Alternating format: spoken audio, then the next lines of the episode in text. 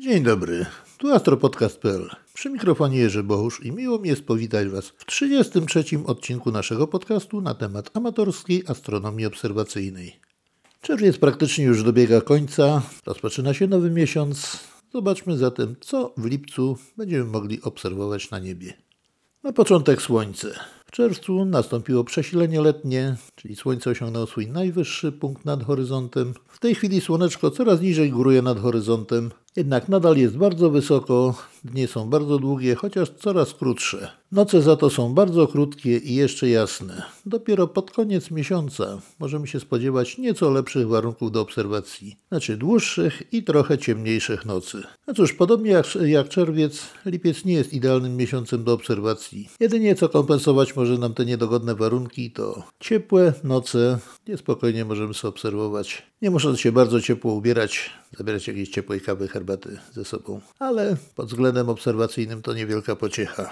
Jak mówiłem, w lipcu słońce będzie jeszcze bardzo wysoko na niebie się pokazywało. Jest okolicznością bardzo sprzyjającą do prowadzenia jego obserwacji. Chociaż wykazuje ono w tej chwili znikomą albo praktycznie żadną aktywność plamotwórczą, jednak warto i trzeba wykonywać jego obserwacje, żeby wyznaczyć moment rozpoczęcia kolejnego 25 cyklu aktywności plamotwórczej. W tej chwili można powiedzieć, że ten cykl trochę się opóźnia, a poprzedni rok praktycznie był rokiem spokojnego słońca, którego aktywność była praktycznie zbliżona do zera. Niemniej jednak, jak mówiłem wcześniej, warto obserwować. Oczywiście przypominam o zachowaniu zasad bezpieczeństwa przy obserwacjach Słońca, zastosowanie filtrów obiektywowych, zabezpieczenia teleskopu, zabezpieczenia własnego wzroku. W żadnym wypadku nie patrzymy na Słońce przez niezabezpieczony teleskop bez filtrów obiektywowych, ponieważ grozi to natychmiastową utratą wzroku. Tak samo nie stosujemy filtrów okularowych ciemnych, ponieważ bardzo łatwo pękają, są umieszczone w miejscu, gdzie jest najwięcej ciepła się wydziela, cała energia zebrana przez teleskop skupia się właśnie w okolicach tego filtru. Grzeje się on bardzo, może po prostu pęknąć, czyli praktycznie przestanie istnieć i cały strumień światła wpadnie do naszego oka.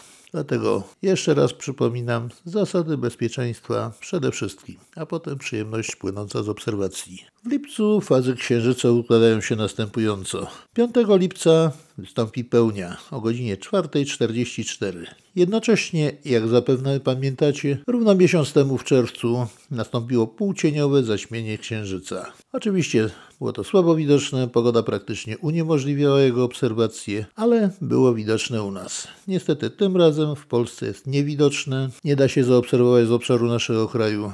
Trzeba było pojechać gdzieś na antypody i tam próbować obserwować, ale pamiętajmy, że analogiczne zjawisko jak wtedy zdarzyło się równo po miesiącu i ktoś tam gdzieś w świecie może je zaobserwować. Przypomina, że półcieniowe zaćmienie jest to bardzo subtelne zjawisko. Dla niewprawnego oka, niewprawnego obserwatora praktycznie może być niedostrzegalne. 12 lipca księżyc będzie już w, w trzeciej kwadrze, czyli przedostatniej. Nastąpi to, to o godzinie 23.29. Jednocześnie księżyc będzie w apogeum, czyli w punkcie najbardziej oddalonym od Ziemi na swojej orbicie. 20 lipca nastąpi nów. 12.33. Jest to bardzo dogodna okoliczność, do czego jeszcze wrócimy pod koniec naszej audycji. 25 lipca księżyc będzie w perigeum.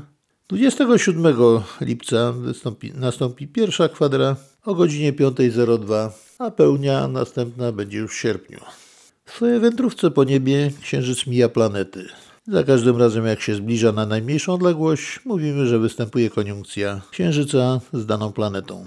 I tak 5 lipca nastąpi koniunkcja Księżyca z Jowiszem. Minie go na, po północnej stronie w odległości zaledwie 2 stopni. 11 lipca Księżyc mija Marsa. Wtedy właśnie znajdzie się najbliżej Pośród wszystkich planet, bo zaledwie 1,9 stopnia na południe od Marsa przejdzie Księżyc. 11 lipca Księżyc mija Wenus w odległości 3,3 stopnia, ale nastąpi to o godzinie około 9.30, czyli już przy jasnym niebie mogą być trudności z zaobserwowaniem. Ale Księżyc powinien być jeszcze dosyć jasny, Wenus też jasna, więc na jasnym niebie powinno się udać. Oczywiście przy użyciu lornetki można będzie spróbować zaobserwować tą koniunkcję. 19 lipca nastąpi koniunkcja Księżyca z Merkurem Merkurym. Księżyc przejdzie 4 stopnie na południe od Merkurego.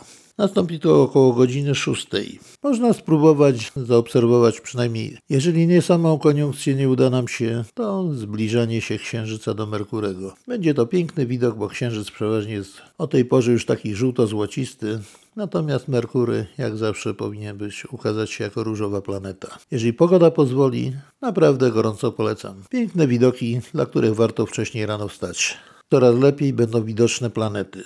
Już na początku miesiąca 1 lipca Merkury znajdzie się w koniunkcji dolnej ze Słońcem. Będzie niewidoczny, a potem będzie oddalał się coraz bardziej na zachód, żeby osiągnąć maksymalną elongację 22 lipca około godziny 15. Wtedy będzie widoczny jako półksiężyc, taki różowy i znów zacznie się zbliżać do Słońca, żeby skryć się w jego promieniach. Oczywiście wszystkie elongacje Merkurego, jako że krąży najbliżej Słońca, są niewielkie. Na 20 kilku stopni może najwyżej się odchylać, ale najczęściej jest to jeszcze mniej, ponieważ orbita Merkurego jest dosyć ekscentryczna, o dosyć sporym mimośrodzie, więc zależy od położenia usytuowania wzajemnego planet. Może być to ponad 20 stopni nieco, albo poniżej 20 stopni. Tym niemniej warto spróbować zaobserwować Merkurego, piękną, różową planetę. Na jasnym niebie przeważnie już jest tak ładnie kontrastuje z błękit, z ciemnoniebieskim niebem, a czasami nawet jasno-niebieskim. Coraz lepiej będzie też widoczna Wenus, oddalająca się coraz bardziej od Słońca. Oczywiście ze względu na większą odległość od Słońca, na większą orbitę, Wenus potrafi oddalić nawet na 40 kilka stopni od Słońca. Im bliżej końca miesiąca będzie wschodzić dużo wcześniej przed Słońcem, będzie bardziej dogodna do obserwacji. W lipcu też bardzo dogodne do obserwacji będą Jowisz i Saturn. Dlaczego? Dlatego, że będą zarówno Jowisz, jak i Saturn będą w opozycji. Opozycja Jowisza przypada 14 lipca, natomiast Saturna 20 lipca. Wtedy też te planety będą najbliżej Ziemi, dlatego ich rozmiary kątowe na niebie będą największe z możliwych i będą najdogodniejsze do obserwacji. Jednocześnie będą w miarę, możliwe, w miarę wysoko na niebie, chociaż nie aż tak wysoko, jakbyśmy chcieli i jak to bywa w warunkach zimowych. Obserwując Jowisza, warto również zwrócić uwagę na jego cztery galileuszowe księżyce. Przez dłuższy czas, jak się obserwuje, widać jak obiegają Jowisza. Dysponując nieco większym teleskopem, można zauważyć cienie satelitów przechodzące po powierzchni tarczy Jowisza, a także można zauważyć zakrycia satelitów przez planetę i wzajemne zakrycia pomiędzy księżycami. Naprawdę jest na co popatrzeć. Widowisko jest niezwykłe. Obserwujemy po prostu miniaturowy, działający model Układu Słonecznego. W tym okresie warto też zwrócić uwagę na pierścienie Saturna. Zobaczyć, jak są nachylone względem, względem płaszczyzny naszego wzroku, względem płaszczyzny ekliptyki, czy są bardziej rozwarte, czy też bardziej płasko wyglądają na węższe. Jeżeli dysponujemy nieco większym sprzętem, możemy zobaczyć przerwę Cassiniego w pierścieniach ciemną taką obudkę, gdzie praktycznie nie ma materii tworzącej pierścienie, a pierścienie tworzy cała chmara miniaturowych satelitów wielkości kilku, kilkunastu, kilkudziesięciu metrów. Prawdopodobnie są to lodowe albo skalno-lodowe planety, która za blisko podeszła do Jowisza i została rozerwana przez jego siły pływowe, albo fragmenty materii, z których ze względu na silną grawitację Jowisza nie zdążył uformować się jego kolejny satelita. Czy jest tak, czy tak, tego nie wiem, ale taka możliwość istnieje. I jeszcze jedna rzecz. Chciałbym Was przestrzec przed tak zwaną histerią marsjańską. Mianowicie, jak było, były te wielkie opozycje Marsa, to nikt nie zwracał uwagi na planetę dzień przed opozycją, dzień po opozycji, ale w momencie opozycji, jak się ludzie dowiadywali, że gdzieś tam jest jakiś teleskop do dyspozycji, zwalały się tłumy ludzi, każdy a popatrz, a po co, a, po, a, a co, a jak. W tym czasie akurat nie obserwowało się Marsa, tylko obserwacje na przykład za, zakryć planetoidalnych się robiło, gdzie trzeba było pilnie zwracać uwagę zarówno na czas, jak i na gwiazdę, która mogła być w każdej chwili zakryta przez planetoidę, a znając położenie własne na powierzchni Ziemi i czas przejścia. Można było obliczyć dużo parametrów, zarówno gwiazdy, jak i planetoidy, ewentualnie nawet odkrycie ich księżyc. Ale w tym momencie ludzie byli zainteresowani Marsem. To samo się może zdarzyć przy Jowiszu i przy Saturnie. Nie musi, ale może. Prawda, Jowisz i Saturn nie są tak popularne jak Mars. Nie ma na nich kanałów, nie ma na nich Marsjan. Także może nie ma takiego zainteresowania wielkiego, ale warto wiedzieć, jeżeli na dwa tygodnie przed dwa tygodnie po, a może nawet trzy tygodnie, zaczniemy obserwować Jowisza, dojdziemy do momentu opozycji i potem z powrotem przez następne trzy tygodnie będziemy obserwować, niezależnie czy będzie Saturn czy Jowisz. Praktycznie nie zauważymy żadnych zmian w jego wielkości i jasności w jego rozmiarach. Także obserwujemy go nie tylko w czasie opozycji, bo to jest tylko szczególny punkt przestrzeni, ale warunki obserwacyjne w ciągu miesiąca praktycznie przed i po będą takie same zarówno dla Jowisza, jak i dla Saturna. Wykorzystajmy je maksymalnie, jak tylko będziemy mogli, o ile pogoda pozwoli. Zwróćmy uwagę właśnie na księżyce jowiszowe, na pasy chmur. Jak się uda, może zobaczycie tą wielką czerwoną plamę słabną. A Saturn ze swoimi pierścieniami naprawdę oferuje Wam duże bogactwo możliwości obserwacyjnych. Jeżeli dysponujecie nieco większym sprzętem, możecie spróbować nawet dostrzec przerwę Enkego. Jest to bardzo trudne, nie zawsze się udaje, nie każdemu, nie przez każdy teleskop to widać. Ale jeżeli dysponujecie troszeczkę większym sprzętem, rzędu 15 cm średnicy obiektywu, sprzyjających, zbliżonych do idealnych warunkach, powinno Wam się to spokojnie udać. 19 lipca przypada też faktycznie opozycja planetoidy numer 129, nazwanej Antygona. Osiągnie ona jasność 9,9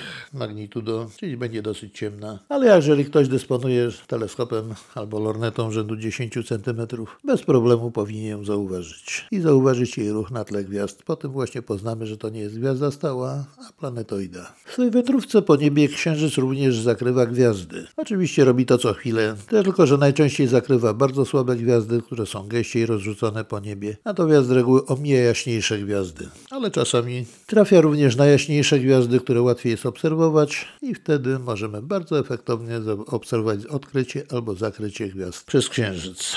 Ze względu na to, że niebo będzie dosyć rozjaśnione jeszcze, Księżyc będzie dosyć nisko nad horyzontem, nie wymieniało wszystkich możliwych gwiazd w miarę jasnych, które Księżyc może zakryć, a zatrzymamy się tylko na dwóch praktycznie. Otóż 8 lipca około godziny trzeciej Księżyc zakrywa gwiazdę Epsilon Capricorni, czyli Epsilon Koziorożca o jasności 4,5 magnitudo. Będzie to odkrycie z zaciemnego brzegu Księżyca. Po prostu obserwujemy w tym czasie Księżyc i w pewnym momencie wyskoczy nam z zaciemnej krawędzi, pojawi się nagle gwiazda. 24 lipca możemy również około godziny 18 spróbować obserwować zakrycie gwiazdy Nie Virginis, czyli Nie Panny, która ma jasność 4 magnitudo. I tutaj nastąpi z kolei zakrycie za ciemnym brzegiem. Jeżeli będziecie to obserwowali, zwróćcie uwagę na to, że gwiazda zbliża się coraz bardziej, coraz bardziej, coraz bardziej do Księżyca i w tym momencie nagle gaśnie. O czym to świadczy? O dwóch rzeczach. Przede wszystkim, że Księżyc nie ma atmosfery, która pochłaniałaby światło gwiazdy i wyglądałoby na to, że gwiazda gaśnie stopniowo coraz bardziej, aż wreszcie zanika. Druga rzecz, jeżeli zanika gwiazda nagle, świadczy o tym to, że gwiazda jest pojedyncza. Ponieważ podczas takich zakryć można dosyć łatwo, znaczy łatwo, powiedzmy sobie, ale w prosty w miarę sposób, można odkryć podwójność gwiazdy.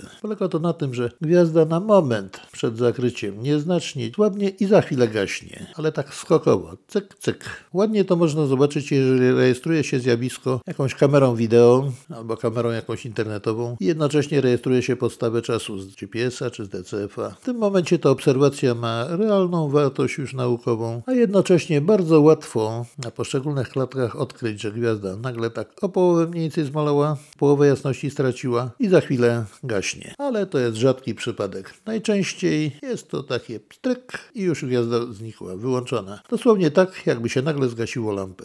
Nie podaję Wam słabszych jakichś gwiazd, których Księżyc będzie zakrywał, bo może to być dosyć trudne do wykonania. A te dwie obserwacje, gwiazda 4,5 magnitudo, Epsilon Koziorożca i 4 magnitudo, czyli dosyć jasna gwiazda, nieupanny, można obserwować te zjawiska zakryciowe już przez zwykłą lornetkę, oczywiście ustawioną na statywie. I zwróćcie na jeszcze jedną rzecz uwagę. Powiedziałem około godziny trzeciej Epsilon, około godziny 18 dniu. Dlaczego tak niedokładnie mówię? To nie jest niedokładność, tyle tylko, że moment zakrycia zależy zarówno od położenia Księżyca na niebie, jak i obserwatora na Ziemi. I inny będzie moment zakrycia w Polsce Wschodniej, inny w centralnej, inny w zachodniej. Dlatego warto wcześniej rozpocząć obserwację, wcześniej zidentyfikować daną gwiazdę i cała obserwacja polega przede wszystkim na tym, żeby uchwycić moment zakrycia albo odkrycia gwiazdy. Ale nawet jeżeli nie złapiecie czasu, nic złego się nie stanie. Zobaczycie przynajmniej piękne widowisko, poznacie nowy rodzaj zjawisk na niebie, które są dostępne dla Waszych obserwacji. Oczywiście, nie tylko te zjawiska, które wymieniłem, możecie obserwować. Równie dobrze można obserwować gwiazdy zmienne, ale to już jest tak szeroki temat, taki bardziej specjalistyczny, że raczej robią to już osoby, które są bardziej zainteresowane, bardziej siedzą głębiej w tym temacie i wiedzą kiedy, gdzie, jak i czym, które gwiazdy obserwować. W przyszłości zrobimy także audycję specjalnie na temat obserwacji gwiazd, co, jak, gdzie, kiedy i czym. Na razie tylko mówię, że taka możliwość istnieje, a do tego są specjalistyczne efemerydy wydawane, Specjalne mapy są też do gwiazd zmiennych. To wszystko sobie powiemy w osobnej audycji. I wtedy będziecie mogli się przekonać, czy to jest dla Was, czy będziecie zainteresowani tym, czy nie. Oczywiście, oprócz tych rzeczy, o których mówiłem, cała masa obiektów na niebie, które można spokojnie zaobserwować w postaci obiektów mgławicowych, czyli gromad gwiazd, zarówno otwartych, jak i kulistych, mgławic, w tym również mgławic planetarnych, ich okrągłych pozostałości po wybuchu gwiazdy. Co prawda nie tak silnym jak gwiazda supernowa, czy nawet gwiazda nowa, ale to jest też sta- końcowe stadium życia gwiazdy, gdzie odrzuca ona swoją zewnętrzną otoczkę i, ona się rozpływa w postaci właśnie takiej mgławicy, która wygląda jak planeta. Kiedyś nazwano to mgławicami planetarnymi. Oczywiście z planetami to nie ma nic wspólnego absolutnie, ale w starych, dawnych teleskopach wyglądało to jak planeta i chyba stąd się wzięła ta nazwa. Można także oglądać galaktyki, ale do tego wszystkiego potrzebna jest tylko dobra mapa, bo te obiekty tkwią na niebie cały czas w tym samym praktycznie położeniu. Więc nie ma tutaj jakiejś presji czasowej, że to wtedy, a wtedy się dzieje. Można w każdej chwili, jeżeli tylko są widoczne nad horyzontem, zwłaszcza wyżej na niebie, można do nich po prostu podejść teleskopem, znaleźć na mapie, znaleźć, najechać na nie obiektywem, zidentyfikować i podziwiać sobie dowoli, obserwować, badać szczegóły. Zależnie od naszych możliwości, zarówno sprzętowych, jak też naszej wiedzy, którą właśnie najlepiej pogłębiać jest na drodze obserwacji. I na koniec, niejako na deser, gratka dla komeciarzy. Po rozczarowaniach, jakie dały nam dwie komety, które miały być bardzo jasne, przechodzą blisko Słońca, miały pojaśnić nawet do jednego, nawet minus jednego magnitudo, albo i lepiej. Niestety nie wytrzymały, rozsypały się i to dużo wcześniej przed osiągnięciem peryhelium. Obserwowaliśmy dosyć nagłe pojaśnienie, nie za duże zresztą, a potem gwałtowny spadek jasności. Po prostu jądra ich się rozsypały. Nie to, że podzieliły się na dwa czy trzy kawałki, ale na wiele drobnych kawałków się rozsypały. Komety zamiast być jasne, coraz jaśniejsze, coraz bliżej Słońca, stawały się coraz słabsze. Miejmy nadzieję, że tym razem tak nie będzie. Otóż 27 marca została odkryta kometa jasności 17 magnitudo. Została odkryta przez satelitę Neowise nie w, nie w dziedzinie widzialnej, a w podczerwieni. Jest to satelita mo- monitorujący przestrzeń wokół słoneczną. Kometa nosi oznaczenie oficjalne już C2020 F3 Neowise. Przez peryhelium przejdzie 3 lipca w odległości zaledwie 30 jednostki astronomicznej, czyli około 44 milionów kilometrów, prawie tej samej odległości co Merkury. Na razie jest w tej chwili niewidoczna w promieniach słonecznych. Widoczna była z półkuli południowej. Porusza się ruchem wstecznym, podobnie jak kometa Haleja, czyli przeciwnie do ruchu wszystkich planet w Układzie Słonecznym. Co wśród komet wcale nie jest aż taką rzadkością, jakby się mogło wydawać, bo dzieje się to dosyć często. I jak mówiłem, w tej chwili jest jeszcze niewidoczna. Ginie w promieniach Słońca. Po minięciu peryhelium około 10 lipca powinna się już nisko nad północno-wschodnim horyzontem ukazać w naszym kraju. Powinna być już możliwość do obserwacji. Jako obiekt około 3-4 magnitudo. Czy taka będzie jasna? Trudno powiedzieć. W tej chwili jej jasność, tylko że uzyskana nie drogą wizualną, a elektroniczną, wynosi około 2,1 magnitudo, czyli jest bardzo jasna. Czy jeszcze pojaśnieje? Nie wiadomo. W każdym razie powinna pojawić się jako obiekt o jasności 3 do 4 magnitudo, czyli dosyć jasny, lornetkowy obiekt, a może po przejściu przez peryhelium jeszcze bardziej pojaśnieć, nawet do 1 magnitudo. Czy tak będzie? Zobaczymy. Miejmy nadzieję, że przetrwa przelot przez peryhelium, tym razem się nie rozsypie i będziemy mogli podziwiać kometę taką prawdziwą, dosyć jasną. Najprawdopodobniej rozwinie jakiś warkocz, przynajmniej plazmowy, czy połowy rozwinie, to nie wiadomo. Nie wiadomo jaka jest jej struktura, jaki jest jej skład, obserwacji jest jeszcze bardzo mało. A później już po 10 lipca będzie się pieła coraz wyżej do góry, w stronę Wielkiej Niedźwiedzicy. I tam jej możemy wypatrywać. Będzie potrzebna na początku lornetka. Może gołym okiem uda się zobaczyć, a może i nie, ponieważ niebo jeszcze będzie rozjaśnione, szczególnie właśnie na północy, na północnym wschodzie. Ponieważ słońce będzie bardzo płytko pod horyzontem i górne warstwy atmosfery będą jeszcze nieco rozświetlone przez słońce ale warto spróbować. Ja w każdym razie, o ile będzie pogoda, przemierzam się dosyć ostro do jej obserwacji. A jak będzie, zobaczymy właśnie na drodze obserwacyjnej. I to już wszystko na dzisiaj. Słuchajcie astropodcastu.pl.